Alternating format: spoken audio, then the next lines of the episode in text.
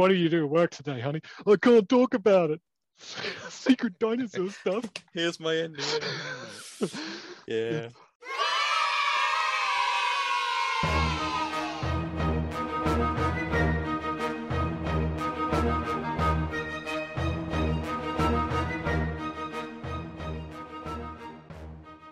Right, welcome to episode 83 of the Tetrapod Zoology Prodcast. Uh, I'm the Dyatlov Pass incident and I podcast with The American Dyatlov Pass incident. Have you read about that one, Darren? uh, mm, um, It's true. There is one. Look it up. where did it happen then? I forget. Um, Okay. Somewhere in the Rocky Mountains. It's, Oh, it's right. quite different. It's not the same sort of thing, but it's yeah. Is it in the missing 411 stories? Uh, I don't know because I don't. I've never read it. We've Um, we've we've at least touched on the missing 411 before, uh, so that's a tangent. So now I've been going around telling people on other podcasts that They wouldn't be in that big. Oh yeah, no, they might be because they did actually find some of those people. Sorry, I was going to say, aren't they all missing? But no. Okay. the section of the show called uh, What's New at TetZoo? I've been telling other people that the Ted Zoology podcast is no more, that it's defunct, and that we've had to abandon it, and yet here we are. That's not true, is it? I You always say we're going to do another episode. We're going to do another episode soon. I thought I thought that you know the time really has come to hang up our podcasting shoes and um so just and why is that why why why have I told people that we can't do it that it's not a thing anymore. I don't know. We went from weekly to like every two weeks to I mean, maybe don't know. monthly to There's- six months to there's a, yearly podcast. It's a yearly podcast. there's a reason for it there's a couple of You reasons got a job. well there's there's a couple of reasons for it one is who needs who needs another podcast where a bunch of guys sit around just jabbering about stuff who needs that don't need that need And the other thing is incompatible scheduling. So I work all day and I can't get out of it. I've got busy, busy stuff. You are in bed all day and you can only podcast in the evening. And I See, can't. you just went wrong there, didn't you? You just went wrong. So no, that's the other way round. Shh, shh, shh. Uh, yeah, incompatible schedules. Utterly incompatible. Yeah. Yes, I can't, can't- really podcast after seven. That's for sure. and I can only podcast after seven. Hmm. So um anyway, whatever, we're here now. So uh I feel that I feel there's like there's a few there's a few episodes left in us yet. We never haven't even got to hundred. You know, these other stupid podcasts I listen to are on like episode two hundred and eighty three and whatnot. Um so you got COVID? Nope. No. Luckily, Oh. yeah. Well, I neither. am. I'm triple vax, so So am I. I got my third booster probably this week or week before. I can't remember now actually. mm, but I did some filming with people on Thursday, Mm. and then of course I got that. Wait a minute, what day is it today? Wednesday. So it was last Thursday. Did some filming last Thursday, and then got a phone call on Friday saying, "Yeah, everyone in the team has got oh, really? COVID." Okay. Uh, Wow. So I've taken a bunch of lateral flow tests, and so far all the tests, all the results are negative. Mm. Um, so I'll take a couple more before Christmas. We're recording just before Christmas, twenty third today of December, the year twenty twenty one, because I'm seeing my parents, and Mm. uh, I don't want to give them COVID because they're No. late in Are they- life. Are they boosted up? I haven't spoken to them for so long that I don't know, but they probably are. Yeah. hmm I don't see my parents very regularly. Um, yeah. So okay, there you go. Um, I don't. I mean, many of our listeners are not in the UK. Many are in the UK, but to those of you outside of the UK, the it may you may not know, but the we have the most inept, corrupt, self-serving, selfish government probably ever in history. And, and No hyperbole. No hyperbole. well, okay, at least since Victorian times, and uh, at least since 1900. Victoria died in 1901, and Oh, you mean in this country? That's what I said. Oh, sorry, I mean. No, you, yeah, you said in this country we have, which is ambiguous because it could mean you meant that this country oh, has ever the in most history. ever in history of anywhere. Okay, ever. no, no. The the Mm, most the most corrupt, self-serving, um, uh, yeah, sort of bunch of political rulers in British history uh, since Henry VIII, and um, um, basically every single decision that's been made about uh, you know public health and policy has been like bad, like right from the start. So from the very first, the very first prime minister's um, kind of official announcement to the public, the very first one, Mr. Johnson said, "This is how bad it is, and this is how bad it's going to get." And then, literally five minutes into the meeting, so as a result, I'm releasing. I'm like he he didn't. So the first lockdown, in the first lockdown, he's immediately talking about. But don't worry, because next week we'll be able to not do. You'll be able to. Ah, It's like right. I can't. I can't like, explain it exactly. I don't remember the details, but it's right away. The whole idea is. But don't worry, we can. Sorry about the dog. We've got people in the house fixing a window. So Teddy, the little terrier, is barking his merry little face off today. And um and yeah, cut and you know like we get these things on TV all the time where Johnson talks about uh well you should be triple jabs and wear a mask, but um but he doesn't say anything about like so apparently kids are immune to covid and can't spread it and stuff.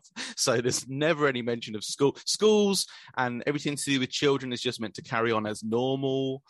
Um there's been no proper sh- proper um shutdown of like you know rules on public transport and traveling in and out of the country.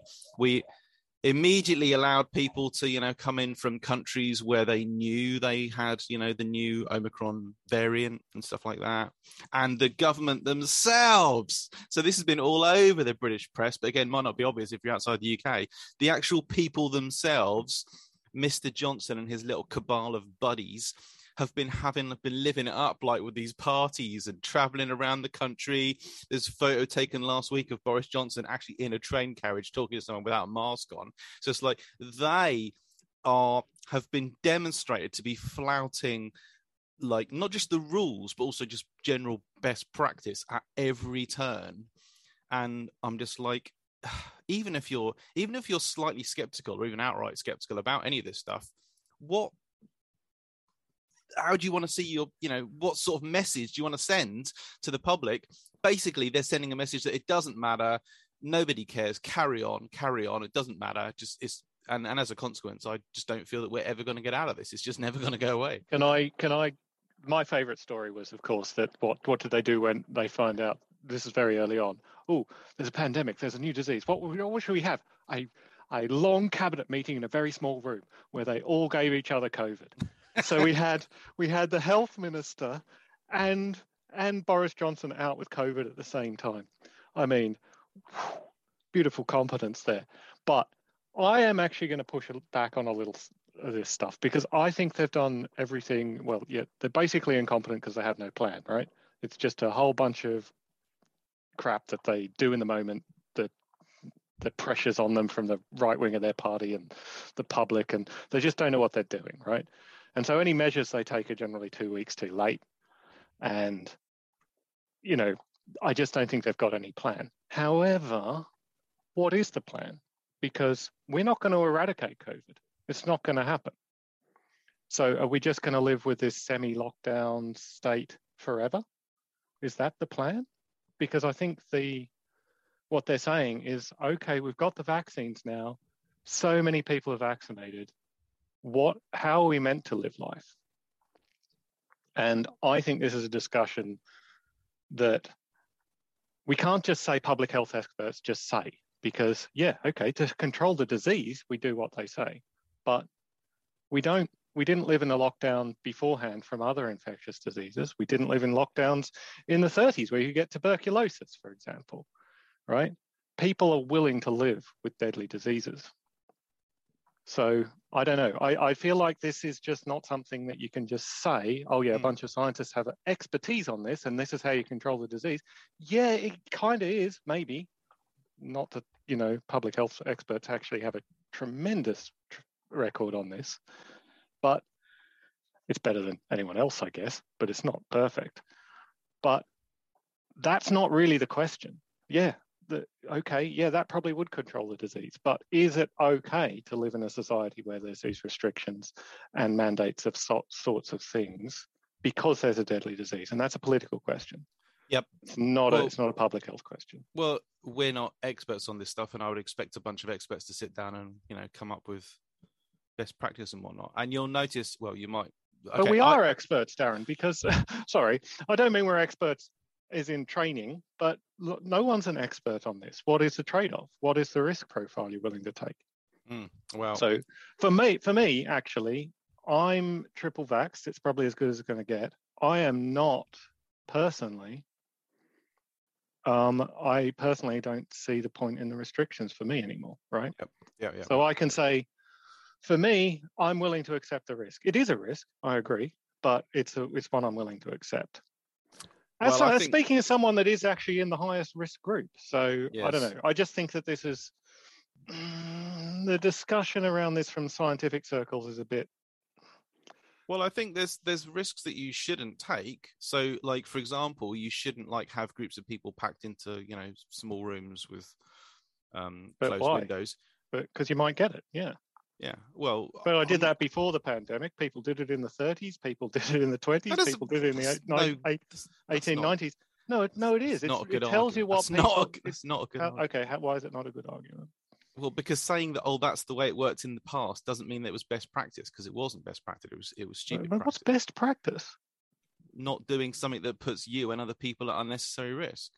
But l- life is an unnecessary risk, Darren.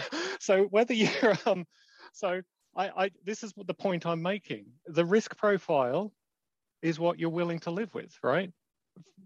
Lots of people do things you don't strictly need to do that put things put them at risk all the time. It's it's the question is not what's best practice because yeah, we can we can live in a way that makes it really, really difficult to spread infectious diseases. But lots and lots and lots of people are saying they don't want to live that way. And my point about the past is that people in the past made these decisions too. They said, no, we don't want to live that way. We are willing to accept these risks. Yeah. So we know um, humans are willing to accept these risks. Broadly, society is willing to accept the risks. Now, COVID, I'm not saying this is a simple question because COVID is relatively dangerous, very infectious. Um, but with vaccines and the no end in sight stuff, which is uh, that is going on, because we're not going to. No one's talking about eradicating COVID at this stage. I, I, I don't know. I, I, I don't think it's as simple as as like we should just trust what public health experts say about spreading it, and sorry that we should just say we should do what they say because their job is to tell us what the best way to control the disease is. Their job is not to tell us what risk profiles we should take in our own lives about how willing willing to live. That's my point. It's a political Well- question at this stage, which is up to like the the really frustrating and annoying arguments that go on in like political systems, right? Just everyone just has to argue about it a lot. I don't I don't have a point because my point is that I don't know what best practice, what the best thing, the wisest thing to do is. My point in what I said about our government early on is that when there were parts when there were times in the discussion where it looked like things could be let's say minimized or not made as bad as they are they could have sent a message to curtail the spread of variants and they did the opposite so having members of the, of the literally of the group that are in charge finding out that they're you know literally traveling around and you know meeting up without masks and all that sort of, that sort of stuff Well, they never really believed in any of the restrictions anyway. They just did them because of political pressure. I guess that's my Well, my take on it. Well, when you're talking about, I mean, so like, I don't know what the best practice would be, given that you're talking about literally, you know, obviously, you know, even in a small country like the UK, you're talking about literally tens of millions of people. So, influencing how they have done the thing, you know, how, how what you tell people to do or what you advise them to do, I don't know because you get, you know, not just pockets of resistance but backlashes as as as we as we have uh, at the moment. But I looked at other countries that seem to have done a much better job in curtailing spread and in having you know festering hotspots where like infection rates really high and death rates really high and hospitals and the NHS are really struggling. I I do think that our government has you know like I say made bad decisions at every turn. I kind of think in a way that that's a different that's a different discussion from what you were just highlighting, which is like you say, you know, we can't live in eternal lockdown. That's that's not going to work. And and I also think, and I have my own children in mind here because Emma in particular is not doing well under uh, what's happened. Um, I think it's you know clearly got a serious long term social and mental impacts on uh, you know a substantial yeah. number of people, particularly young people. So, it's um, particularly um, worrying. I mean, young people, the impact will probably be um, so you know, well, teenagers and older children, the impact probably temporary, right? Um, that the actual restrictions, the schooling and stuff gets disrupted and things, but mo- most of them will probably spring back okay. What is more worrying is about what happens to um, really young children who are socialized in this environment. Um, yeah. So toddlers and things being told you shouldn't, you know, run up to relatives and hug them and things. Exactly. Like yeah, and there's young people. And whether that that's now... got psychological impacts we don't understand. Well, some yeah, there must be some kids that have grown up, and so far they've seen not grown up. You know, they've spent the first like, year of their lives and they've seen two people. Or, or well, there's a yeah. small number of case, such cases, but they they will exist. Yeah. Yeah. So, uh, oh, well, then it's just weird. You know, there's a lot of the times where you're just told, "Oh, no, no, no, don't, don't, don't, don't, don't go up to grandma. You know, don't do that." Yeah. Um, and that sort of stuff is weird for learning trust and things like that that young kids need to ideally learn, you know. Yeah. I also and so to to bring this around to something more relevant to like the point of this podcast, because of course everyone can talk about COVID and their own experiences uh, at mm. great length at the moment. Um, I've as a as a, like, a freelancer writer researcher um, at this point in my life. I've been in a very privileged position in that, you know, my life basically involves sitting at a desk working on a computer. And I haven't really, I've missed out on all social events and all field trips and all kinds of stuff like that because, you know, who, who hasn't? So many of us have. But in terms of my like ability to survive financially and whatnot, I haven't been badly affected. And, um, and in fact, I've probably even done better during the COVIDian era because um, because there's been more demand for the sort of stuff that people like me you know produce. I mean might be the same for you as well. But um um i i do think that that i'm aware of the fact that that makes me have a less aggressive like less negative stance towards uh you know um restrictions strict restrictions yeah than, yeah um, than many yeah because if your livelihood depends on working in a restaurant for example then obviously yeah. you're going to feel like yeah so yeah and to yeah. be clear it has in the past i have been like you know a worker in retail and a, um, an office temp you know i would have been doomed at that time but now that i'm able to yeah sit here and write all day. It's been ah brilliant, excellent. No one's going out, right? can write, get, get more stuff. I've had I've had more work than I can actually keep up with, um, I've had to turn down loads of stuff, which uh, incidentally I give to I passed the way of various junior colleagues and stuff who are you know trying to make their own way in uh, the world of freelancing and science writing and whatnot. But um, what about you? Have you you've been super productive then during COVID, right? Loads of extra work and. I have produced quite a lot. Yes. I was expecting a hilarious. Yeah, I haven't had a peak of demand or anything like that. I mean, how do you measure demand for me? But yeah, um, I haven't had a peak in earnings. Um, but yeah, it's it's been essentially nothing, like just no difference. Um, I yeah, uh, well, it's affected me a little bit because Jenny's home all day now, every day, whereas she didn't used to be. So that's good, right? You spend more time with your wife. Yeah, but I'm one of these people that needs like, leave me alone for hours. I've got to get in the zone. Otherwise, it's like "Uh, I get distracted. I don't do things properly. Um, yeah, so maybe a bit of a hit there. Maybe I don't think so. You got your own Um, office though, haven't you? Your own office space. Mm, Sort Yeah, of. It's sort not. It's not. It's not yeah. properly shut off from the rest of the house, is it? no. So here in here in the TetZoo office, I am Yeah. sh- I am shut away. I've got the whole wing of the house here. Yeah, you've got a whole wing. See, I've just got a like a little alcove at the front of the house.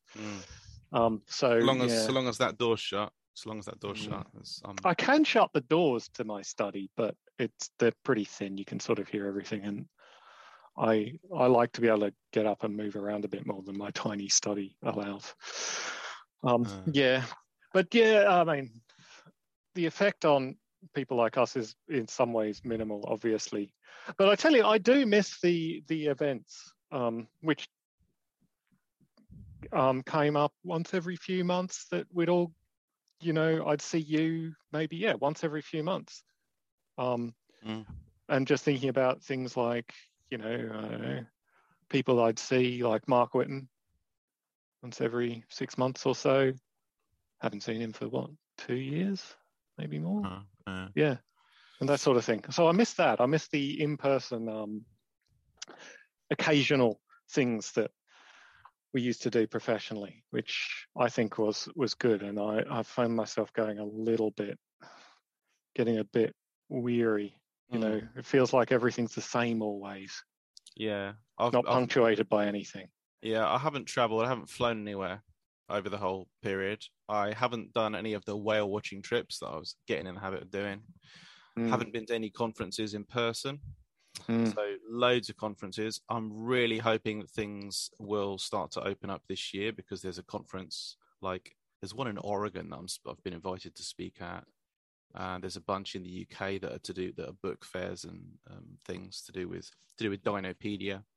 Um, and yeah, like Christmas parties. haven't been to any Christmas parties. Haven't been to any pub gatherings and whatnot. So uh, yeah.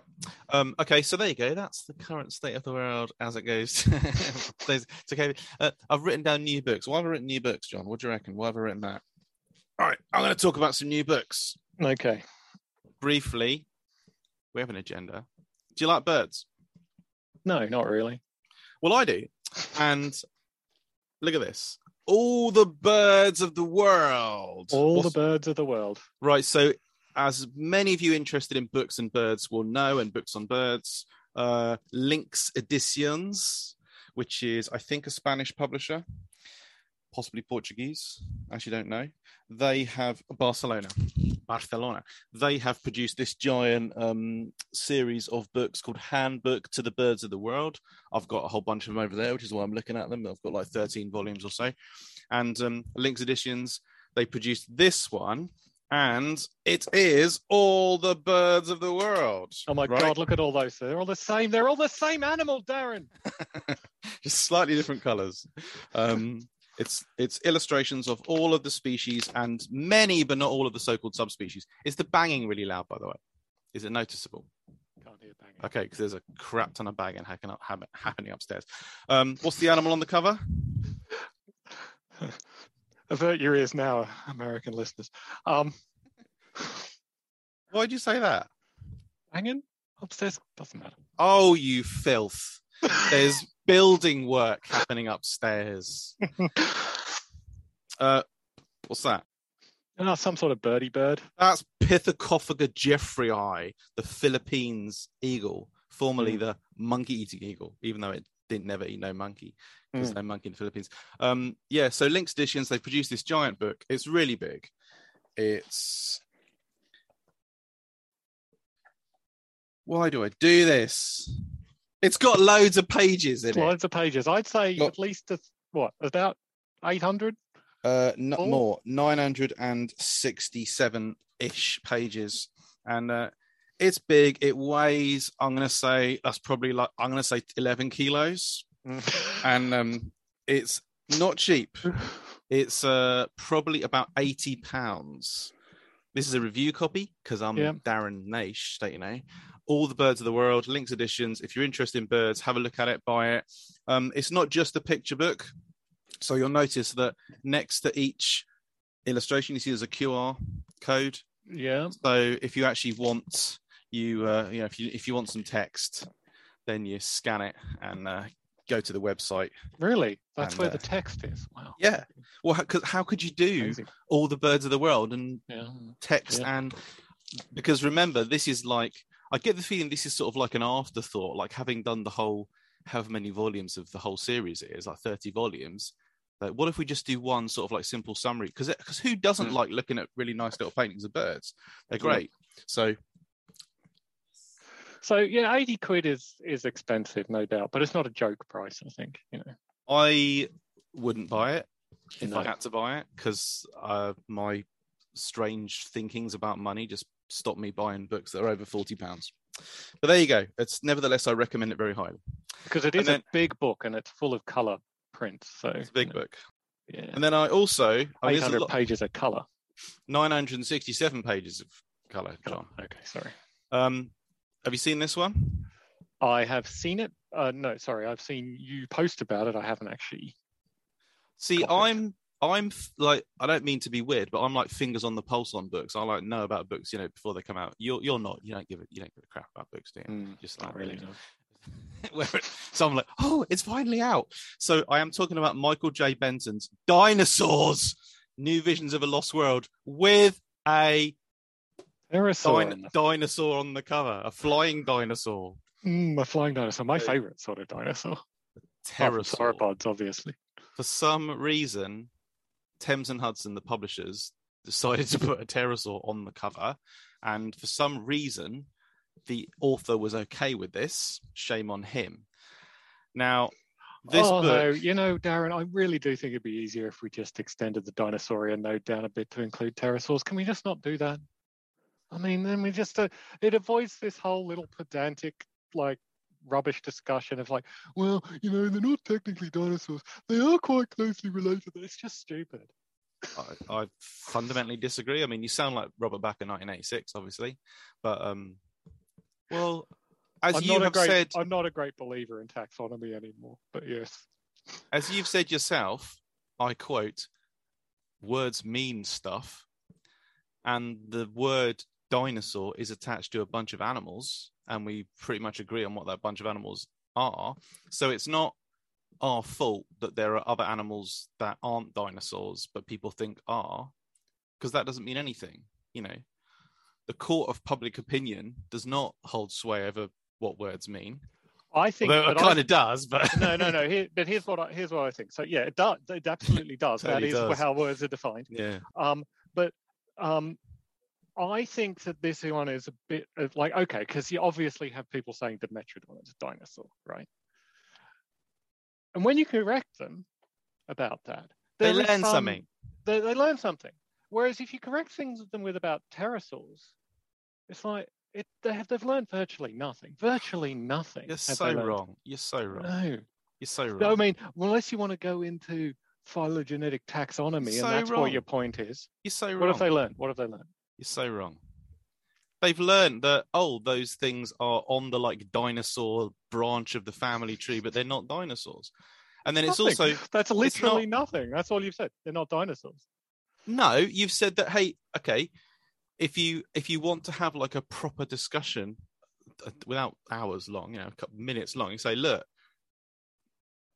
dinosaurs and pterosaurs belong to this branch. It's the bird branch, and at some point in the Triassic, like a bunch of little running ones evolved in this direction. Because remember, it's not just it's not just pterosaurs are outside dinosaurs. There's dinosauromorphs.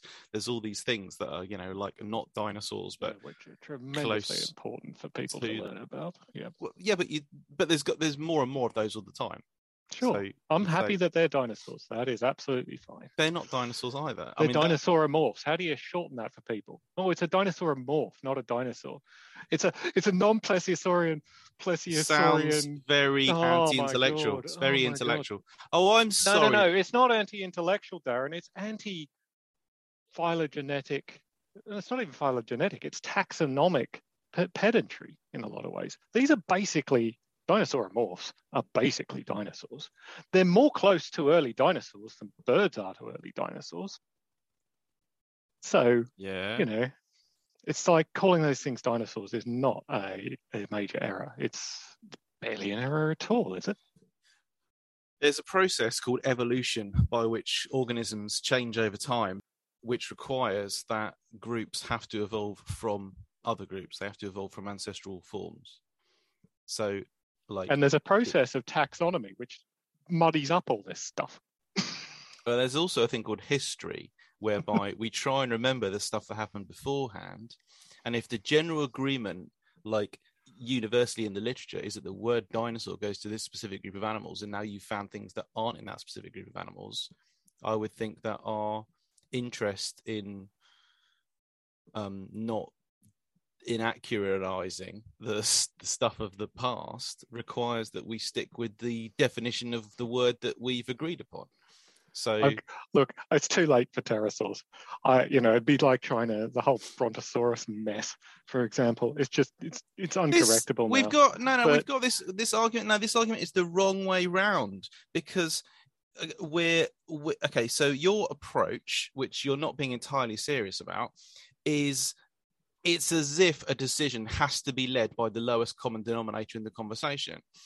So you're not talking. You're if you this meet is not the lowest common denominator. If Darren. you do you realize most people don't even know what an animal is? of course, of course, okay, okay. But yeah, not but even if you close. if you're Not having a close to the lowest common if you're having a convers- if you're having a conversation with someone who knows the words pterosaur or even pterodactyl, if they know the word pterodactyl and they know dinosaur, and they're assuming a pterodactyl is a dinosaur, it's not that they have a serious argument in support of that. It's because they didn't know that there's an opposite position. So all you have to do is, as soon as you present the opposite position, you say basically what I've just been saying. It's like, yeah, they're on the dinosaur branch, but they're not actually dinosaurs because we've agreed that they're outside the group that we call dinosaurs, and that's all there is to it. They're like, oh, okay, fine.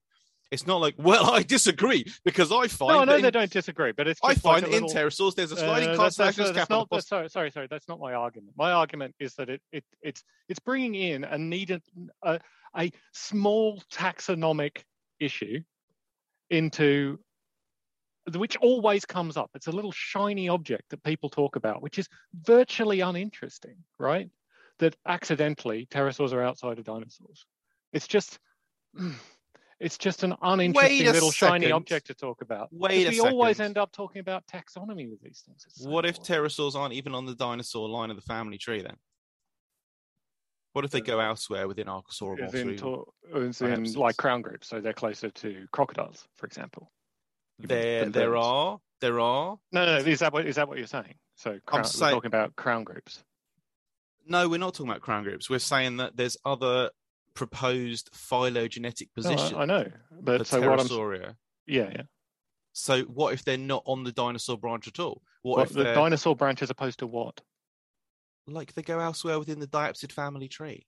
Yeah, yeah. So something that's alive today, right? No. What if they're close to protorosaurs or you know some weird ass group that no one's ever heard of?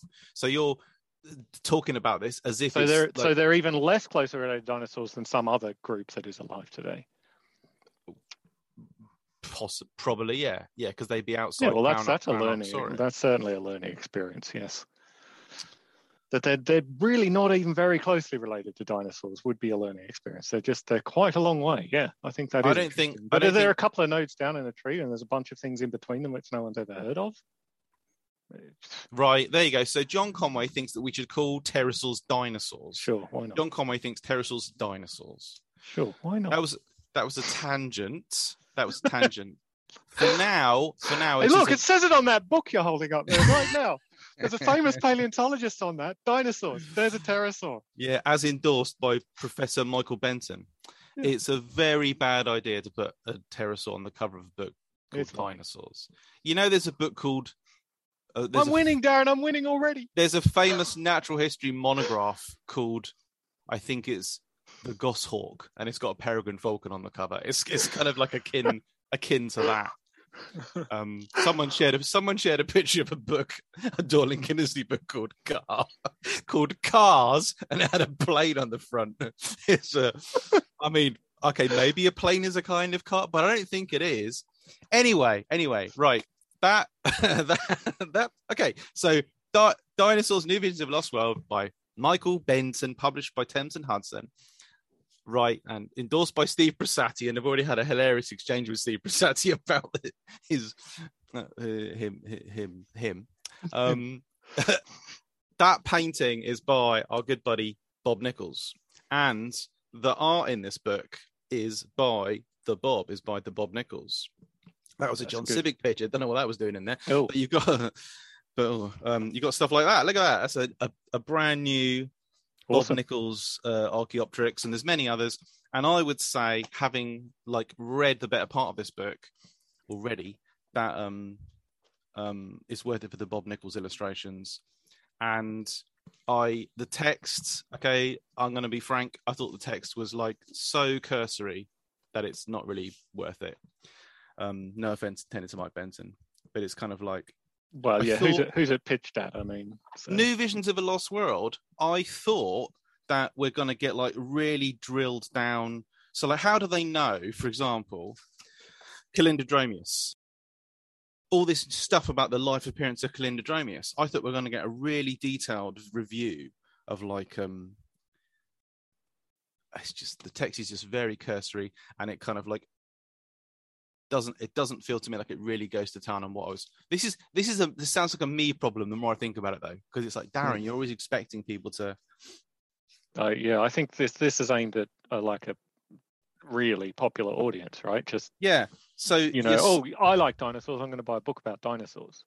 yeah, and so thing. you get this thing where each section of text is kind of so like the Archaeopteryx session section is just like a general sort of meandering skim of what's Archaeopteryx. Well, it was found in 1860. It's from the Solnhofen limestone, long section of the Solnhofen limestone. Uh, then they found this, you know, they found this specimen, they found that specimen, or then So they. Is it is it is it written as if um it's what Mike Benton can remember off the top of his head? I wasn't going to say that. But I, you know, I think there's a place for those. Uh, yes. books in many ways, right? Because this is, you know, this is probably you'll buy it for the illustrations if you've got a whole bunch of other books and know about dinosaurs. But you know, it's uh, just a uh, like uh, someone that doesn't have a lot of dinosaur books. Maybe it's the first one, right? It's probably Yeah, fine. yeah. I, I, I, mean, I- And what's think- great about it now is that you get state of the art illustrations with that sort of book. Yep. Which didn't used to be the case and that is now. And I think that is so good. Yep. Yep. So, in general, I endorse it for the illustrations, and it's a it's not expensive. It's twenty quid or twenty five pounds, which is which is a Mhm. good price for a book of this size. So, Dinosaurs: New Visions of Lost World. Um, finally, do you have a copy of this? You don't, do you? I don't know. Because normally you give me a book when you come here. Good. And I would have Mm. done Dinopedia, Princeton University Press, a brief compendium of dinosaur lore, is out, has been out for a little while. Um, I've already spoken about it at length. I should just buy one like an animal. It's like an animal. It's nine ninety nine, so even you can afford it, Oh, John. wow. It's uh, I'm trying Might to get some crowdfunding on that. yeah, it's uh here's a now here's a photo I'm going to show you. You're not allowed to if you recognize this person, you're not allowed to say their name on the podcast. But here's Okay, so this is good podcasting then. yeah, here's a person holding it. Do you know who that person is? Um, it's a bit of a reflection on their face, but I don't think I do. No, Uh, okay, okay. Well, a lot of other people recognize them straight away. is he that- some sort of celebrity? I can't say anymore. I can Hmm. neither confirm nor deny. I don't know very many celebrities. Well, there he is holding a copy of uh, Dinopedia. Uh, so He's probably Um, pretty famous then, because I haven't yeah. heard of him. he's pretty flippin' famous. Um, do I need to say anything about Dinopedia?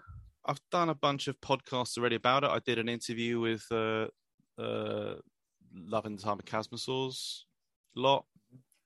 Uh, although I say I did an interview with him, I spoke to Marc Vincent about it. Um, and I've done. So, why am I even saying this? It's very boring. Anyway, Dinopedia is out. Please buy it. Nine ninety nine. And there's an article at Tetrapod Zoology about So it. nine ninety nine. Nine pounds ninety nine. Wow, what a bargain! What a bargain! Which is sixteen dollars ninety five. Mm-hmm. Apparently. Um, So cheap. cheap. Right. News from the world of Darren and John. So the Quetzalcoatlus monograph is out, but we don't want to talk about that. There's a my thoughts on it are at Tetrapod Zoology, the blog. For those of you, uh, my just- thoughts on it will remain in my own head. we we well, well, John and I have had like a 20 minute discussion about it, but it can't. Um, let's just say that the long, long, long awaited Quetzalcoatlus monograph, uh, azhdarchid Pterosaurs, is the like it's now the great go to reference work on azhdarchid Pterosaurs, and John is one of the authors and has got art on the cover. Um, new artwork. John, Oh, oh, you you're throwing over to me. You don't have any new artwork, Darren. No, you probably do. Probably doing thousands and thousands and thousands of pictures for some book project, aren't you? here's a map of Pangaea I drew just the other day. Look at that. Oh, what what what a beautiful thing. Thanks. Yeah, so um my new artwork, what have I been working on? Um, I've been working on a book for a long time. I don't know whether I've mentioned this on the podcast, but um, I can't really talk about it because it's such a crash hot idea, Darren. I don't want anyone else stealing it. Um, I'm just going to go to my website and look at what I've actually done recently. someone has started to do the same thing as you and how they have been sharing it on social media. Oh, but I won't, great. I won't say any more than that. But not as well as you, but exactly the same thing. Yeah. Oh well, yeah, I've seen I think I've seen that. Yeah, it's not quite the same thing. It's all right. Um okay. What have I done? Oh well, my most recent painting is of a Lesothosaurus, maybe. I thought it was that one of the naked guy with the dinosaur. oh, my Christmas present to the world. Sometimes I like to do paintings which are just really awful for people to look at, just to see what people do. I didn't because- share it for that reason. Yeah, exactly, exactly. Yeah, no one would. I'm not sure. I, I, it sat there for a long time with no favorites and no retweets, like ages. And I thought, wow, is this going to be the first thing I've ever done that gets nothing?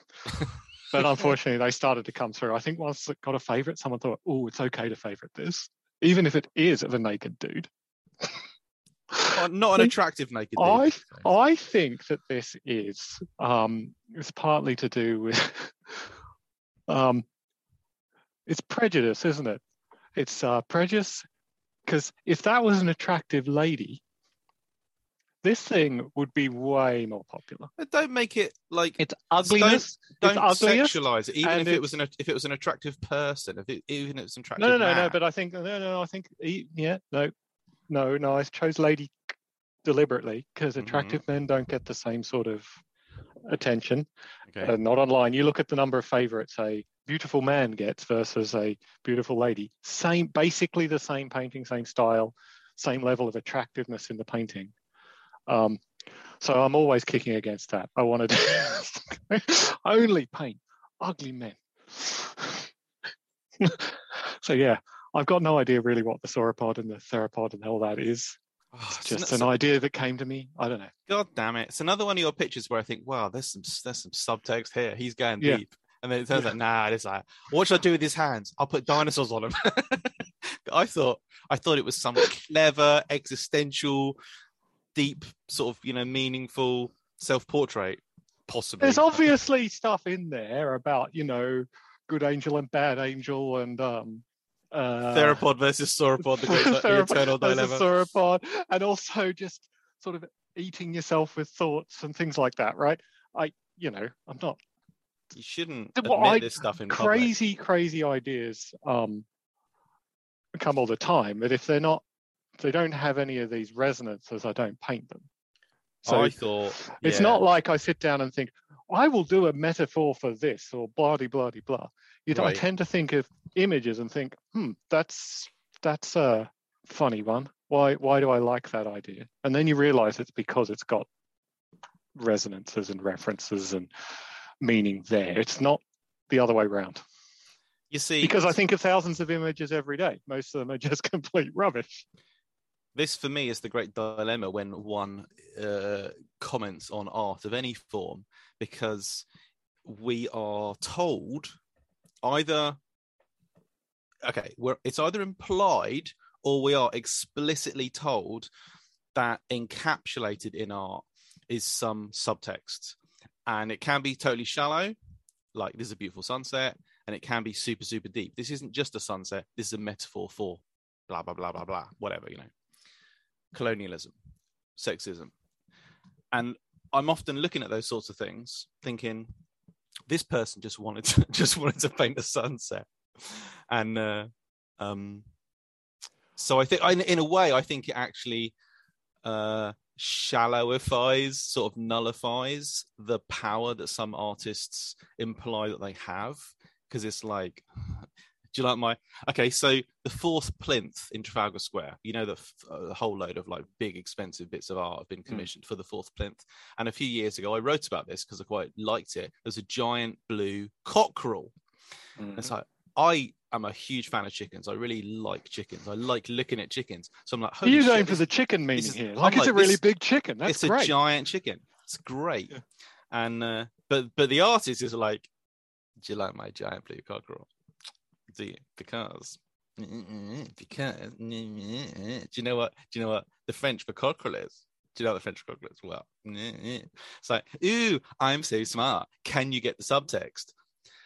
uh, it's not the shallow um, thing to do with joke, you know, slang words for genitals. It's not that. It's more something to do with um, the British.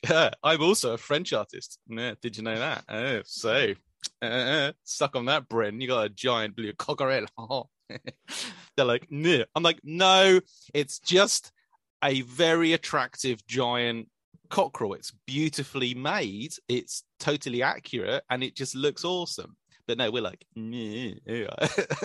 that's my. Did you did you read? um Although you know, as I say, a lot of this is okay. So there are art projects that definitely think of, um, you know, this is what I want to get across, some sort of deeper meaning, and that, and then you come up with the expressions of it. Those things do exist, but most of the time, it's the other way around. That's the way I explain it you think of thousands of things. There are some things you like. Why do you like them? Oh, it reminds you of this or this, and this It's got this in it as well. It's just visually interesting, as well as these other things going on. And what they say about a lot of great artists is that they're extremely prolific. And why do they have to be prolific? Because they're doing this. They're just doing every random thing they think of and choosing the bits that work. It's sort of, it's not this because artists have this tremendous pressure on them to explain their process. Like, this is how I get from my deep and meaningful insides into an expression that you can understand, right? And this is a this is a really interesting process I go through because this is you know this is so common because it's the only thing you can really talk about. And nearly always, I suspect that that's rubbish. That yeah. this is not how artists work at all. I lived as a cockerel for ten years so yeah so yeah there are meanings here and i would also point out that the what is conscious in there is my comment or deliberately putting a naked man in front of people be, on twitter because that is something people are uncomfortable with. Whereas i think if it was a bunch like uh, women and things like that it's just they're way more comfortable with that. Yeah. And but although you know I, I messed it up a little bit because anything with dinosaurs on my feed gets more um mm. more attention, and I put dinosaurs in this one, so you know it actually did sort of okay, pretty badly for my artwork, but like yeah, got some favorites and should have given him retweets. Should have given him kidneys for hands or something. um, on the on on art and uh, how there is meant to be this like super super clever meaning to it. Are you clever enough to get it? I reviewed Ross Barnett's book, The Missing Lynx, uh, earlier this year, and each chapter starts with a po- with a poem. And I know, okay, in a in a way, poetry and paintings have got scarcely any similarity, but they are often grouped together as like this is art and blah blah blah blah. Well, so, they're pretty similar. Actually. Oh, okay, they're pretty similar. Well, this is what I I wrote this. I dislike poetry. I think mostly because poems are not merely pretentious and bilious. Is it pronounced bilious? Yeah. Okay. I dislike poetry. I I think mostly because poems are not merely pretentious and bilious, but often written as if you're supposed to perceive instantly and instinctively the tempo and arrangement of the nonsense scatter of the words. Thankfully, Barnett doesn't feature too much of it because I, I I'm aware that that makes me feel like an anti. Uh, what, what's what's someone who's arty? Someone who likes art. Philistine. You're a Philistine. I was going to say an anti-artian, but uh, You're an anti- a philistine It makes it does. We've it- got a word for that. Yeah. it's a it's a it's a philistinian. Yeah, it's a philistine. Um, Philistinic? Yeah, it's it seems it seems like that, but I hope it's obvious and known that I'm not like that. I am quite appreciative of arty things, and um, but poetry, I'm just like so often you look at it and this this is just wank. This is just like air, arty, airy fairy bullshit that you're meant to appreciate, and it's I just don't like it. I just don't get it. And you, and if you dare to say something like that, it's like this is just I you're made, you're made to feel you're made to feel bad if you have that opinion. Yeah, but I, I would I don't get poetry either, right? I just I don't I don't read it and get pleasure from it. And um, my grandfather was a poet and a painter and a sculptor, but he was always trying to get me into poetry. And you know, I can sort of see his his poems weren't like crazy things you wouldn't get. You know, you knew what he was talking about, but I I just didn't get the aesthetic feel that you meant to get from that medium at all. Um, but I would caution against saying something is just complete wank if you don't get the medium, right? So Yeah. you say you don't get the tempo, it doesn't jump off the page. It doesn't for me either. So it's a bit like I'm, well, tone deaf, you know, like you can't understand music because melodies mean nothing. And so it's just a bunch of noises. Why would you ever listen to that, right? And so I think, hmm, if you're not getting the basic thing, which is the aesthetics of how words jump off the page with tempo and stuff, then maybe just writing off the whole field because it doesn't make sense feels a bit premature. I was possibly being somewhat uh, avant-garde. yeah, you were being avant-garde with your criticism. Yeah. Um, no, I get it. I get it. Um, I- this is why I yeah, but I'm I'm quite uh, reticent to criticize things like that because I'm aware that I just don't get it at all. Mm, Whereas with painting, I do feel much more like I can say, you know, I just don't think this is anything. Um, and you know, anyone who goes around a gallery with me will get an earful of that. Um, but yeah, yeah. yeah. and in some ways, I just don't uh, public criticism of stuff. I used to like it, but I've gone off it a little bit. Um, in that the the new criticism is ignoring something. What do you So What do you mean by new? just criticism? don't just don't bother talking about it. Things die from lack of interest. So you know, criticizing something just feels well. If you're wrong, it's just unnecessarily hurtful, and um, uh, people are going to come up like point out that I'm constantly going on about movies, um, but yeah, in the privacy of my own home and my own podcast. But that's because we talk about movies. And I also feel that they're uh, such a massive um, Mm. collaborative effort. I'm not really necessarily aiming at any particular person. It feels like that societally something's gone wrong with movies to me rather than individual people who work on films. They're Mm. probably very talented, but something goes wrong. Yeah. Anyway, complete side tangent. We should talk about animals. It's the Tetrapod Zoology podcast, and we're an hour in, and we haven't even talked. Oh, we did. We did a bit on taxonomy. Okay, Yeah. let's talk about animals. Uh, Can we? Is that next in the agenda, or well, it something else? like no. Oh, can I, hang on, hang on, Darren. I've got something else to say on on art, and uh, it is relevant. it's about dinosaur stuff. So, okay. um, yeah. So I've been doing some dinosaur stuff. Obviously, I've got a whole bunch of paintings um ready to go next month, and I've been playing around with this idea of um uncomp, as I call it, uncomposition, which is trying not to frame the pictures or position the animals in a Mm. way that they're in a picture. Um, and my Lesothosaurus here is um, uh, the very sort of glimmer of that idea where I stuck its head down a burrow, because you can nearly always see dinosaurs' heads in paintings, right? Yeah. You, if you see something, it's got to be its head. Otherwise, what is it? It's just a lump, right? And so I've been thinking about this as sort of a naturalistic way of viewing animals, is to really try not to do that, um, and especially thinking about what you would really see of dinosaurs and stuff in the in the Mesozoic, especially in forested environments, it would always be glimpses of bits and pieces.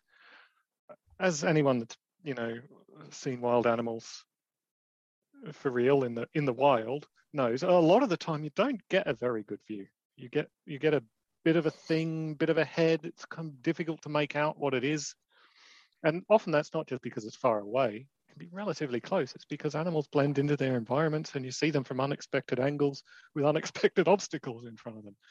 And so that's what I've been doing recently. Is um these paintings where I'm trying to randomize these sorts of things. It's quite difficult to do to be properly random and um, thinking and wanting to move things like I, I what, what I've been doing is closing my eyes and moving layers around, moving layers around so that the animals just end up wherever.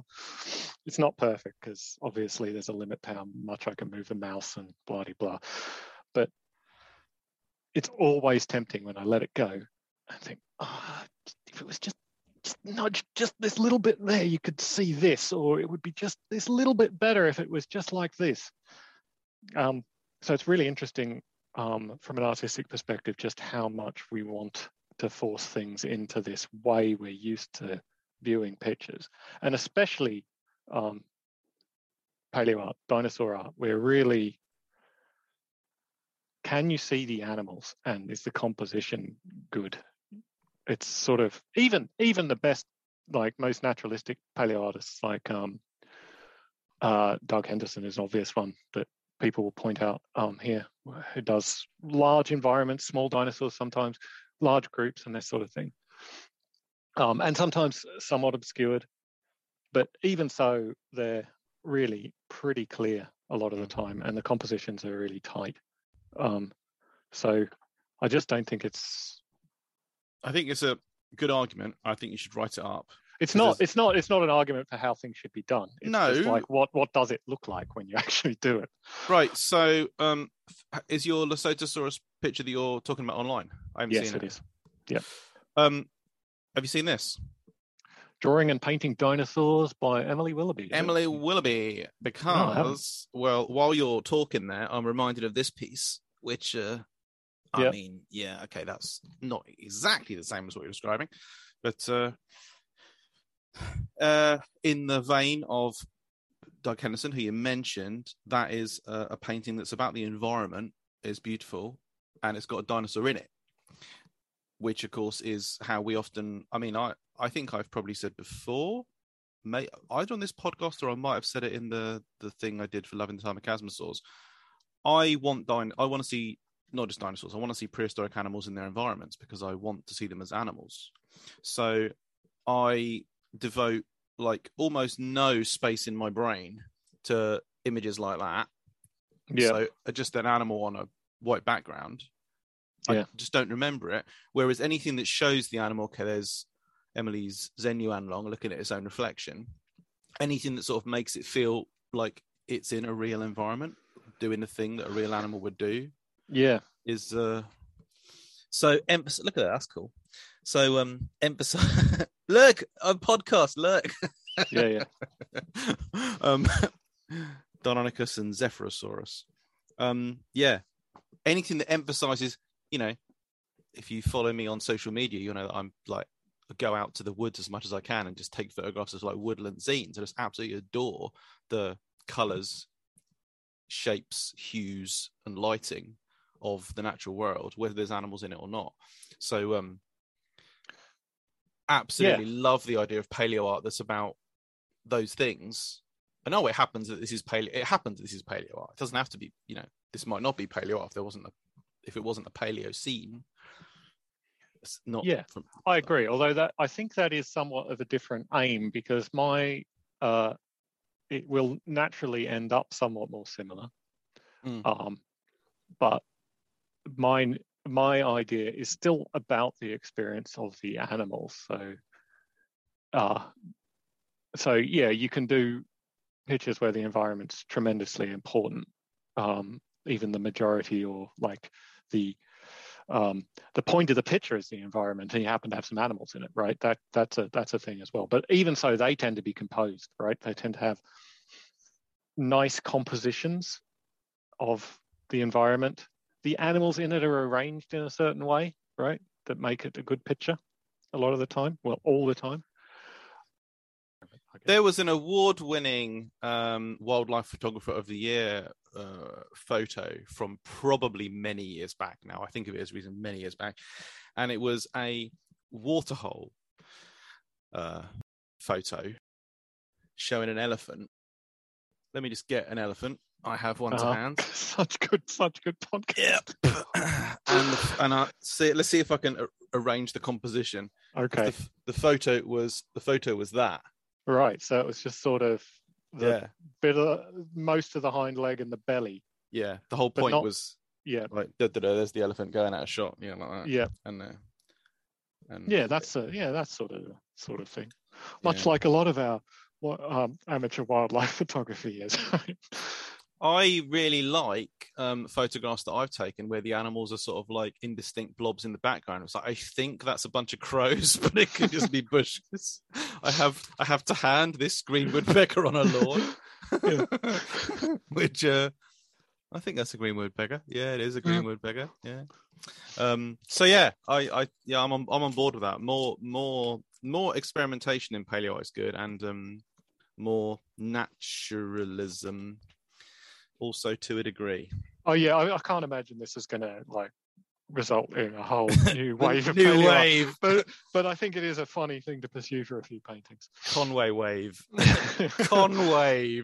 the new the new all yesterdays. Yeah. Oh man, that all yesterday's thing that's been going on. Wow. Yeah.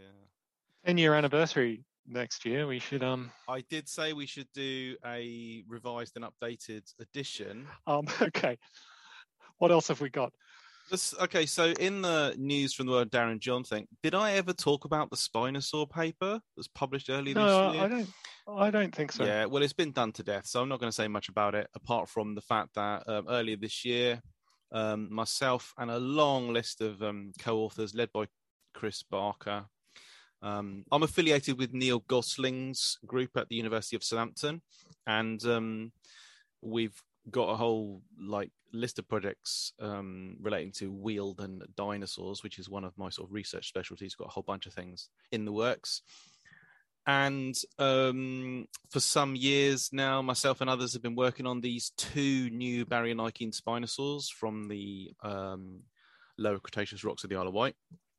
When I started work on these, the big thing was wow, two baryonyx type dinosaurs, both found in relatively close proximity Mm. um, in the Wessex Formation of the Isle of Wight.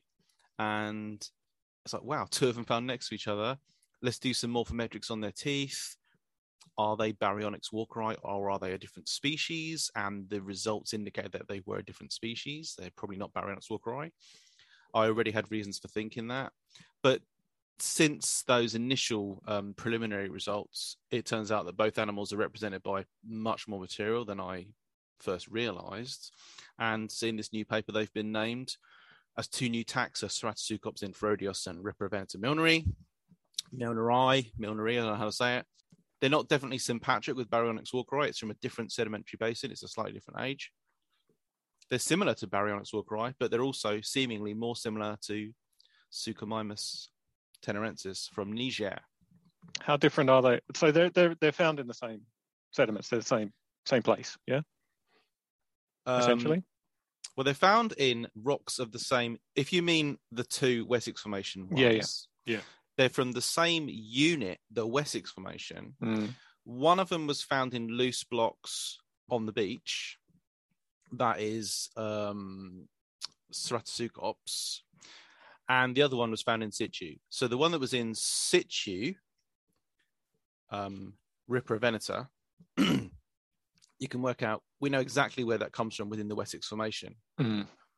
But the other one, Ceratosuchops, we can't say exactly like where that goes within the Wessex Formation, and that's a problem. So you Yeah. can't say whether they are or are not contemporaneous. They could be, but they also could not be. And Mm. of course, any one of these geological formations, we tend to, those of us who specialize on fossil animals tend to associate given species with given formations, like Tyrannosaurus rex is from the Hell Creek Formation. Mm, yeah. But even as as if like that block of time is characteristic of that species, but even those blocks of even the blocks of time represented by those geological units are long. They they're often several million years. Like might be a tiny chunk of geological time, like four million years. Four million years is still a ridiculously long time. Think of what it means in terms of like, you know, the history of our species and hominins in general. We are less than half a million years old, for example. Yeah. Um, you don't expect a species, you know, current thinking on dinosaurs and tetrapods in general actually is that they last for like one or two million years so even if you know things even if you know a species is from the same formation it still could they still could be separated by anything anything from centuries to you know hundreds of thousands of years we just don't know but that's not i, I don't I always say that, I always go through that to start with, but that's not crucial to our, our, argument about them being distinct. What's crucial to our argument about them being distinct is that they have autapomorphies. They have distinctive features that make them different from each other and from other baryonychines. So, what are you supposed to do? This is the problem. It's like, it's very, you know, we, uh, forgive me, those of you who, I, I feel like I've said, I've said this so many times before, but the, people listening to this won't have heard it maybe you second guess yourself when you name new dinosaurs. You know straight away that people are going to say oh they're just growth stages. Oh they're just sexes of the same animal. So well they might be but that's contrary to the actual anatomical de- anatomical you know information we've got. You Mm. know if we find these anatomical differences and they don't look like we're not talking about one of them's got a slightly thicker snout than the other one. We're talking about a long list of you know specific, very specific, unusual anatomical details. The only interpretation that you've got is that, in the absence of data indicating otherwise, you know, we don't have reason for thinking that those are intraspecifically variable details. They instead are. This looks like the sort of stuff that elsewhere in the fossil record allows us to distinguish genera, genus level. Yeah. animals. I think that you know if you're making these distinctions based on anatomy, and you would if they came from different formations, right? Then you should if they come in the same formation. It just uh, it might make you think mm, if it's an edge case, eh, it's more likely that they're the same thing than otherwise, right? Yeah. But uh, yeah, I, I agree. I don't I don't see any other way around it really. Yeah. And then there's And, also, and you know, it's it's just basically correct. I mean, this is what we're doing in the fossil record. We're we're distinguishing between things that can be distinguished. Exactly. If you find diagnostic features, your assumption shouldn't be that, oh, we can explain them away, which is how a small number of people seem to approach this. It's that our only recourse at the moment, based on the data we have right now, is this has to be the conclusion. Yeah, although growth stages, I think, are because we really we really do want to understand that stuff, yeah, don't we? So, Because that's really that's mo- probably more important than distinguishing new species of dinosaur at this point is understanding their growth stages. So that does actually need to be looked at in a huge amount of detail. But that's in some ways a separate research stream. yeah, and I don't. Well, I, I don't want to imply that that's like a thing we ignored or didn't look at because it was Yeah. the, it was our first expon- It was our first assumption that they would prove to be variants of the same species, but they've got diagnostic features. Like I said, that's what I've been emphasizing. But secondly, they're the same size and they're at the same growth stage. So Mm. if one of them was half the size of the other one and had like unfused skull bones, straight away, I think our assumption would be, oh yeah, that's a subadult or a juvenile, whatever, and the differences are, you know, due to growth. But that's not the case. It's like these two animals, Ceratosuchops and Riparovenator, are about the same total length. The uh, they're reconstructed about the same total length. You know, the bits of them that we've got imply they're the same length, and they're the same as Baryonyx walkeri as well. And um, they're yeah a similar stage in growth in terms of what's fused and what isn't fused and that sort of thing. So and then a, a sort of um, what do you call it, like a bit of contextual information, is our assumption again shouldn't be that it's a problem to have two or three um, contemporaneous or semi-contemporaneous or sympatric animals of this kind. Because as i as we say in the paper and as i said in the tetrapod zoology article on this um the mesozoic record shows us that that's like normal. It's like in a fauna and of course we're never really talking about faunas. We're talking about animals that seem to be approximately sympatric in the same you know time and place. Um it seems that having two or three similar size big theropods, even closely related ones, is the norm. Yeah. You know, you, you name a unit, a geological unit that's yielded a big theropod, and it's never just one. It's like, well, okay, there's a few where it's one, but it's most well, yeah, there's probably quite a few with one, but that's a sampling thing, isn't it? exactly, yeah, the, Yeah. yeah, yeah. The not- ones that Tremendously fossil bearing those formations. That's right. The ones that have yielded a bunch of dinosaurs, there's like, you know, two, three, or more big, sometimes, um, you know, ecologically, behaviorally quite similar Yeah. uh, theropods. So, Wealden strata span in total like 30 million years and they're mo- the sediments were mostly laid down in floodplains um, at the edges of giant meandering rivers and swampy places.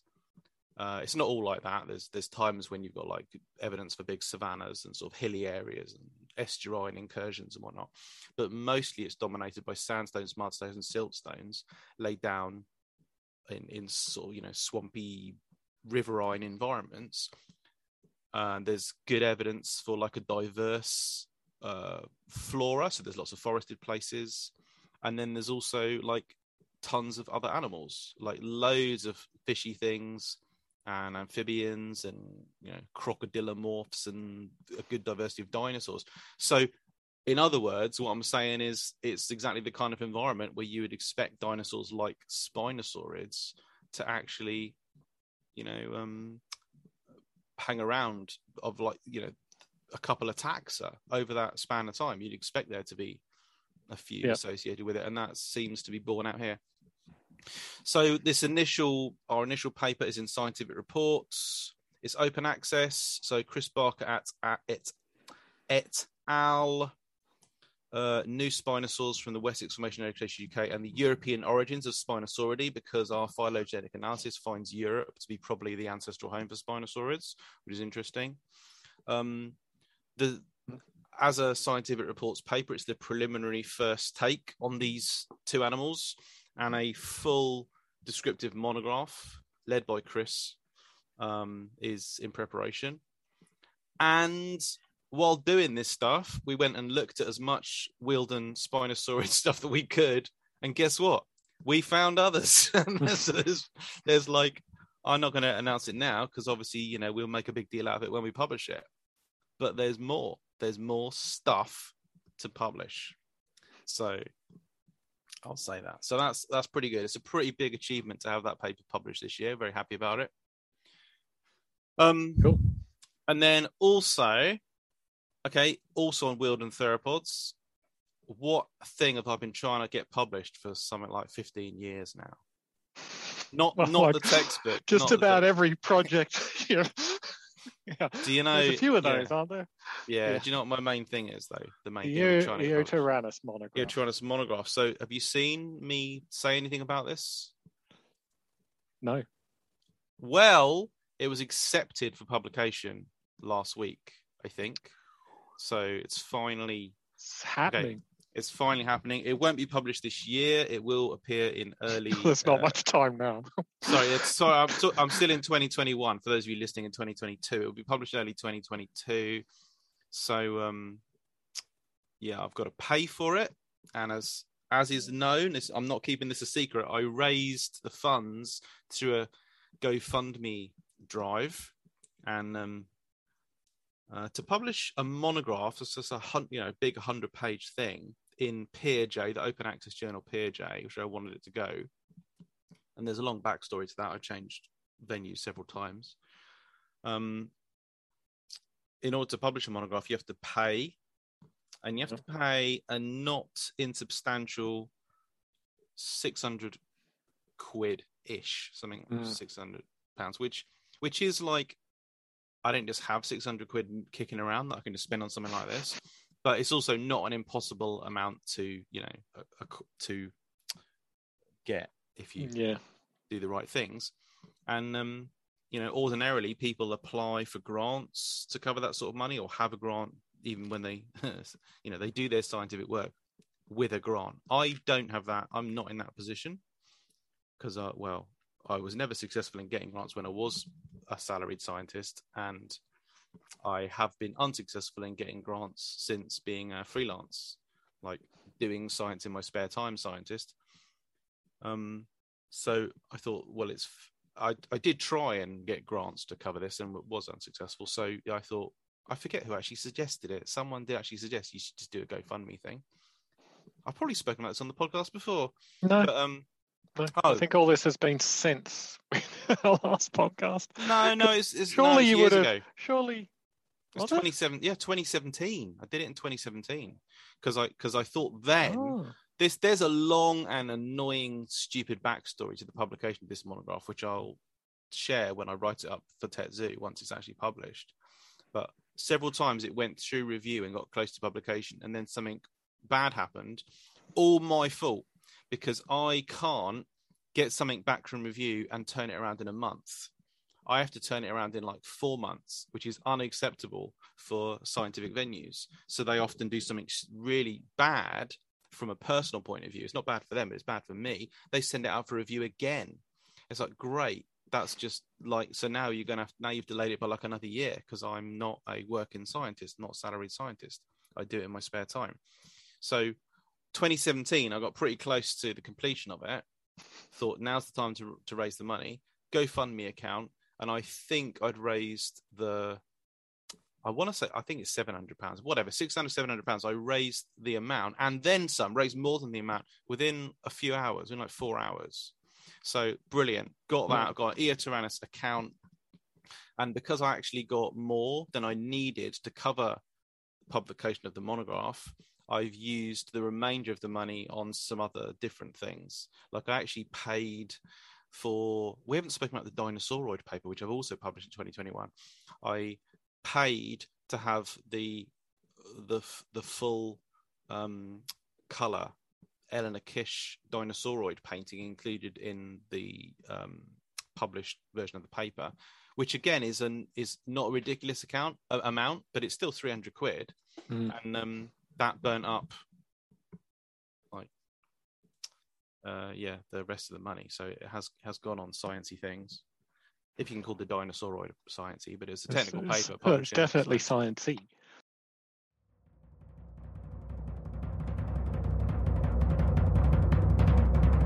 News from the world of news. Dun, dun, dun.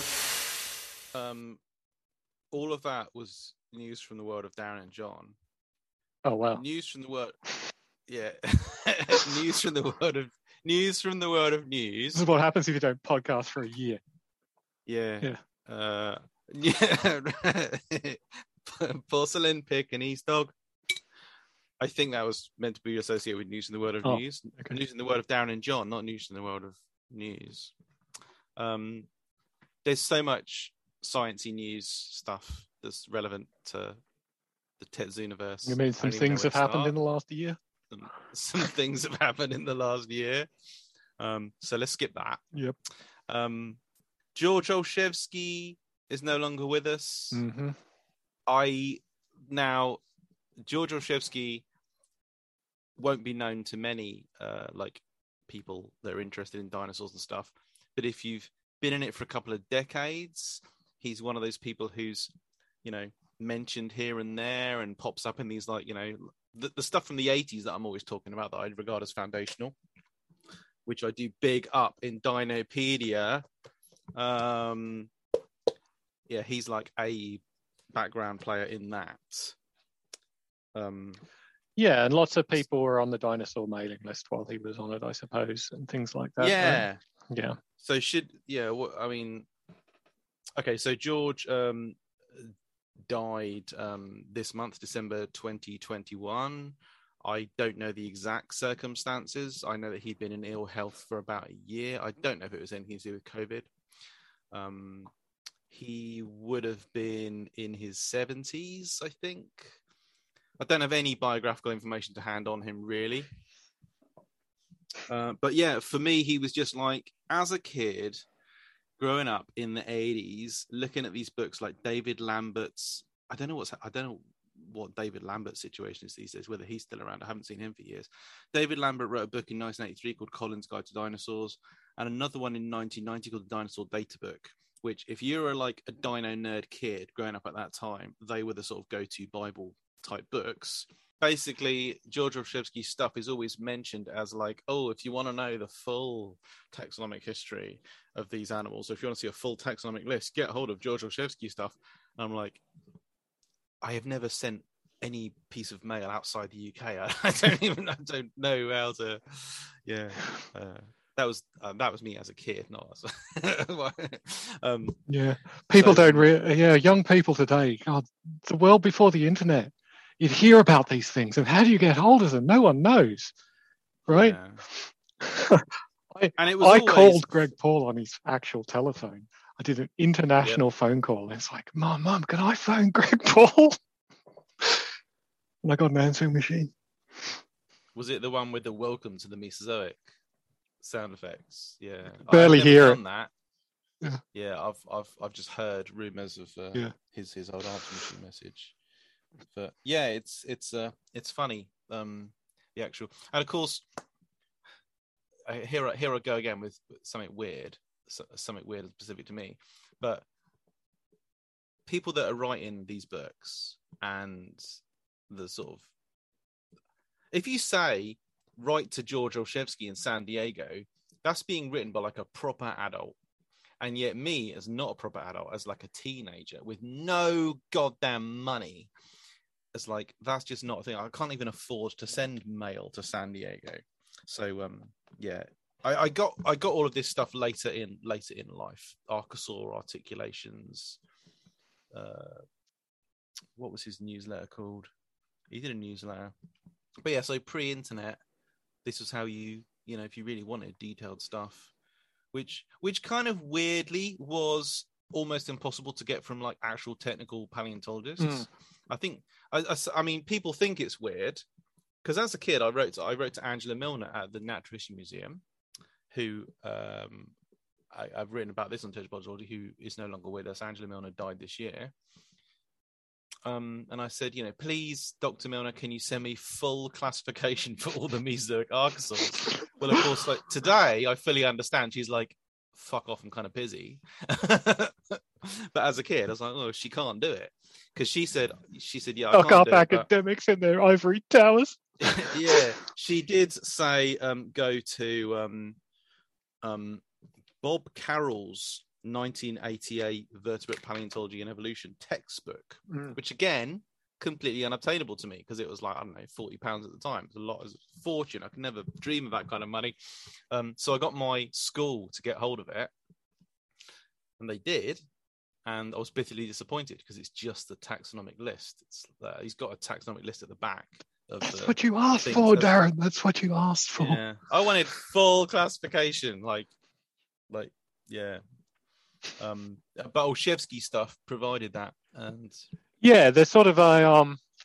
There's always been, uh, I'm struggling for the right word, but some sort of amateur nerdy, listy sort of thing, which niches are filled by people like Olshevsky, which are really um pretty useful and interesting.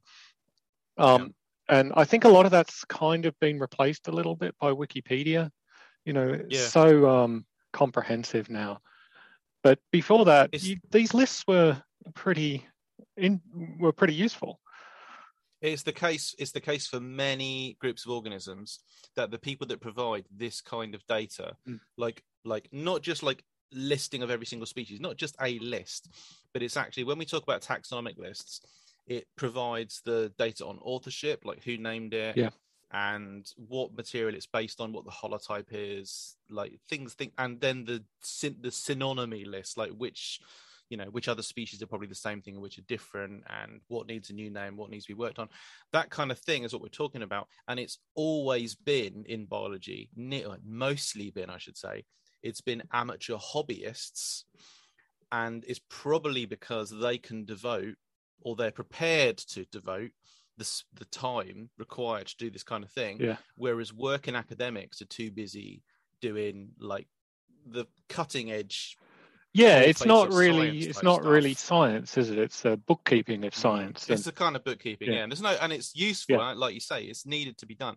But generally, quali- uh, like academically um, employed scientists generally just can't do this stuff. yeah, So- like yeah, you you grant proposal. I want to write out a big long list of the taxonomic history of Mm. all these animals.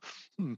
Yeah. Yeah, so the ten- so there's yeah, so it's really common uh, across the biological sciences for it to be these amateur hobbyists. And on the one hand, it means that they're super useful. They're often like beloved, and they're really you know we like having these guys around. On the complete other side of things, they can also be total rogue, hack, charlatan, no man's land kind of characters, which just decide they they start acting on things. Olshevsky did this. He did start acting on things like this clearly needs a new species name, so I'm doing it because no one else is. And he did it for a bunch of things, but he wasn't that bad. He didn't create whole messes of, you know, like, you know, new names willy nilly. But there are people that have done. So there's, yeah, people familiar with my stuff or listeners to this podcast will will be aware of taxonomic vandalism. So you've got a bunch of them in the insect world, um, beetles in particular, and in the living reptile world. And of course, Ray Hoser is you know the main guy there publishing. He's published more new taxonomic names than I think all other herpetologists in history together. He's like the single greatest, in the ironic use of that term, the single greatest provider of new taxonomic names for amphibians and reptiles. He's also started publishing on mammals and arachnids as well now because he's seen the same thing, seen the same opportunity there. So, oh, their their cladogram shows that that subspecies, you know, not grouping with the rest of that species, therefore it needs a new name. So he jumps on it, gives it one of his silly names. So that can happen with these with these hobbyist characters. Olshevsky wasn't bad at it. Generally, did a useful service. Um, and then, uh, like in the nineties, Olshevsky. Um, I don't know the full backstory to this model, but I've written a bit about it. This birds come first model, where we just came up with this totally new take on. He did always, it seems from his writings, he did always have his own interpretations of. He didn't look at technical published work and just like absorb the conclusions on like the shape of the you know specific the e- evolution of specific lineages within the animals he was interested in which is basically all archosaurs not just dinosaurs. He tended to come up with his own models his own things and his own like views of how the animals were related and you know. And um and it's interesting to know why he did that because um on the one hand doing that obviously you have to be you have to be like an expert. And he obviously thought he was expert enough. And I'm, I'm not saying he wasn't. I'm saying he obviously did know enough to come up with things.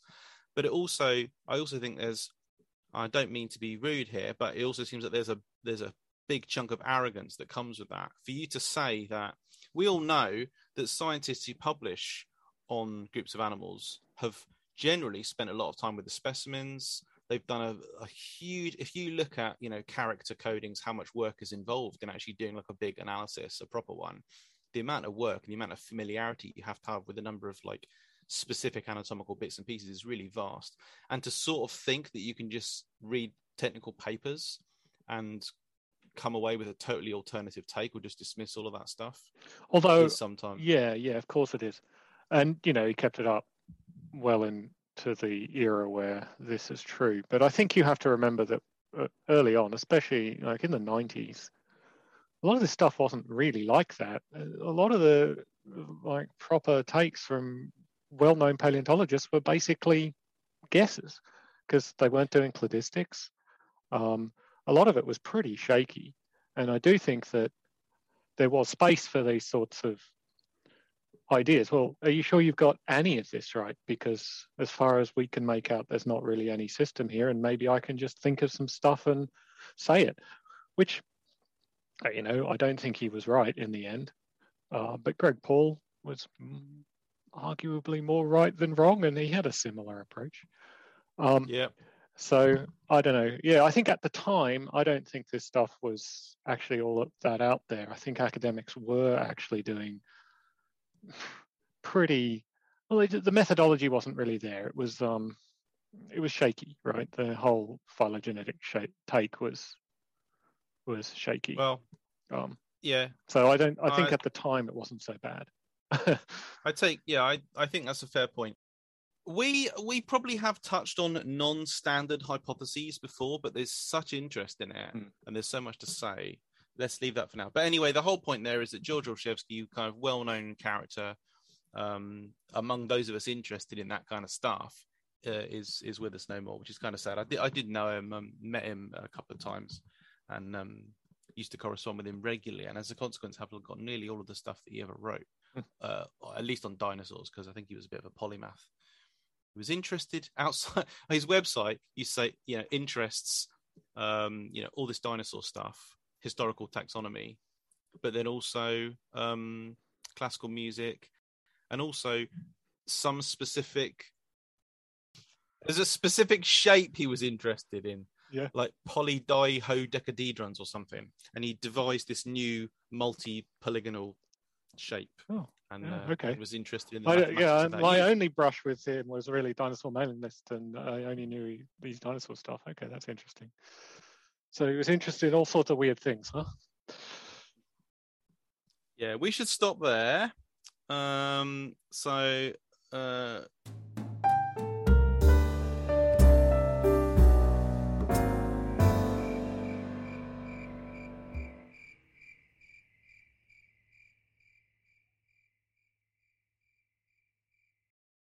Right. busy. So it doesn't sound like there's any chance to podcast then. no, not before going back to work. That's what I'm saying.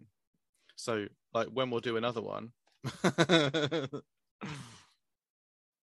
Yeah, who knows? who knows? Yearly Who knows, podcast. yeah. A yearly podcast. Yearly, yeah. Next year, 2022 is going to be unbelievable, just nuts. This when all this stuff comes to fruition. Finally, Good. yeah.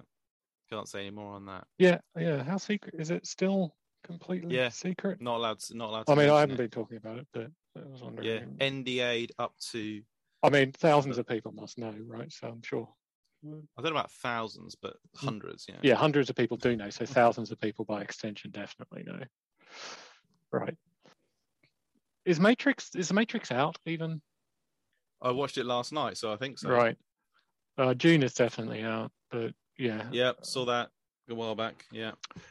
Um, we I we watched the old one in preparation for watching the new one, and then thought, oh, do we really want to watch the new one right after watching the old one? And the answer was no. Yes, so would. I've got to say, I yeah. did not enjoy did not enjoy the Have you not old, seen it before? the old one. I'd seen bits of it, I realised, but I'd never seen the whole thing. And um, Oh. I mean, I appreciate it. It was kind of crazy, and some of the scenes I thought were good, but no, overall, I just thought, what a train wreck! What a It's one. what a it's, train you know, wreck. it's well, it's one of those films with a total train wreck backstory. Yeah. Because yeah, I'd read about how that do you- too. Yeah, yeah, because like a book, like turning a book like that into a film just doesn't work, and they try all kinds of things, and then it gets messed around so much. Do you know that if you went to see when 1984, whenever it came out, I don't remember when Dune came out, the first one, but it was so complicated and so messy. They decided at the last minute to put this like giant stupid prologue in it, so you have to sit through five minutes of someone talking. Yeah. And when you went to the cinema, you were given a sheet of paper that was a glossary of all the terms used in the film. so uh, honestly, it Yeah. doesn't come across as that hard to follow. I don't think any of that would be necessary for modern audiences. I don't know what they worried they were worried about. Maybe back then it was harder to follow. I don't know. But yeah, the new one is a movie too, instead of making a television show like everyone else is. I don't understand. Like, it's if it's a Well, it's the huge first- story, then oh, they're going to make yeah, another the first, freaking. the first in a sequel. Uh, yeah, it's a, tr- a trilogy. Oh God, one of those movie televisions, television programs like they are now. Well, it's like okay, it's a film made for the cinema in terms of its sound and visuals. So i if you're interested in watching movies like that, then it should be seen. At the what. I'm interested in is a whole big dump of 10 episodes. I don't want to watch like a movie and then wait a year and watch another movie. I've forgotten everything. It's just stupid. Just wait until it's all over. But when will it be over? Like 20 years? no, this is not the way to tell a story of Dune or anything like that. What a ah, it's mind-boggling. Dune of all things. I'm quite happy to uh, the experience of a film in a cinema. So I don't feel it the same. I don't see the same way. And they've made the all. Foundation trilogy of all things a television show. And my God, are they Yeah. stretching that out? Have you seen any of that? No, I haven't because I've read the books back in the day and I found them so tedious. I thought surely a TV series is going to be bloody boring. It's fucking terrible. yeah. It's really bad. It's just, it's like cringily bad the whole way through. And then I was thinking, yeah, but the books were bad too. So I don't understand watched- Asimov. I don't know, get why he's a bad writer. His ideas are middling. I just, he's not a great sci fi writer. I don't understand. I'm not. Yeah, I haven't really enjoyed. When I did read sci-fi, I didn't really enjoy Asimov that much No. relative to Um, people like Clarke. But um, yeah, um, exactly. I haven't. I I haven't watched anything sci-fi. I gave up on Star Trek Discovery, like in one season. I forget which one. It went really, really downhill in my opinion. Mm. And I think I, um, we watched about three episodes of that and decided it was. I haven't. I haven't seen any of the new newer seasons of The Expanse. I thought that was okay. Mm, Um, I've watched a lot of other things though, but they're just not sci-fi. Right? I yeah. just finished watching a thing called Lodge 49, which I really enjoyed, which is a, you know, like um, this sort of, s- you know, like the stone cutters in The Simpsons, where Homer turns out to be a member of that secret organization, the Stone Cutters Guild or whatever. So Lodge 49 is about that kind of thing, and uh, I I enjoyed that. I thought that was great. But um, No homers. there's no Homer Simpson is not in it, Mm. but um, can't think of what else I've seen recently. Yeah. I've been watching some sci-fi, but yeah, the problem is that there's nowadays um, people haven't seen the same things on television necessarily because it's the subscription services, right? So some of the stuff I'm watching, like the Foundation trilogy and um, what's the one we watched recently, Invasion, are on Apple TV, and understandably, lots of people don't have that. Um, Mm. so it's getting difficult to talk about these things. And people aren't going to the cinema, so they're not going to see um, the big releases either. I will just say that the Apple um, invasion thing, which was Yeah. about alien invasion, sort of War of the Worlds ish, was really pretty bad. Is it? It's Is just- it new? it's, yeah, it's, I think it is. It's got Sam Neill in for one episode. Oh, Feels like a trick though, because he died. Oh, spoiler. Spoiler. he dies in the end of the first episode. Um, so it feels like they just got some big A-lister in for one episode, and it's just so dreary and boring. It's like, oh god, why do you make these things? Huh. About a, uh, There was a thing in the late '90s that I think was called Invasion, and I, it, I, it was a, it was implied that it was about aliens that were already here, and they'd already like you know taken human form or something. But you never. Uh, I was always like, where is it going? And why did I never find out where it went? And that's because it was cancelled after like the first season, so they never they never explained anything. Which uh, television shows need contracts up front. Wh- When are you going to finish, and how are you going to finish it? If we cut axe you here, here, here, or here, uh, it is this like we're going to make a television show because the other way is just as See how it bad. It, never gets cancelled, and you end up with Lost. It's like, oh come on! lost. Let me start on lost. Right, let's finish this up because I have to eat. Yeah, yeah. I was going to read a section from the book Deadly Equines uh, by CuChullaine O'Reilly. I knew I was right. The the shocking true story of meat eating and murderous horses. yes. Uh, like, let me just read from the blurb on the back. There is widespread belief in a warm and comforting story which states the horse is a gentle herbivore. What if a Rosetta Stone had been found to unlock the dark secrets of the horse's past? An international multi million dollar industry serviced by horse whisperers, glossy magazines, and popular culture preaches that horses are meek prey animals who fear predators. What if evidence demonstrated horses have slain lions, tigers, pumas, wolves, hyenas, and humans? Contemporary writers have successfully airbrushed murderous and meat eating horses out of literature. What if Shakespeare, Sherlock Holmes, and Steve McQueen provided artistic evidence to refute that claim? Thanks to global equestrian amnesia. the crucial role played by horses in recent history has been lost to mankind. What if testimony revealed meat eating horses had been used to explore the poles and photographs had been discovered of Tibet's blood eating horses? Cool. Deadly equine. This is a book I might get. It's an actual book. It's great. Mm-hmm. Love it. Awesome. Okay, Okay. right. Bye. Bye. Bye. Goodbye now.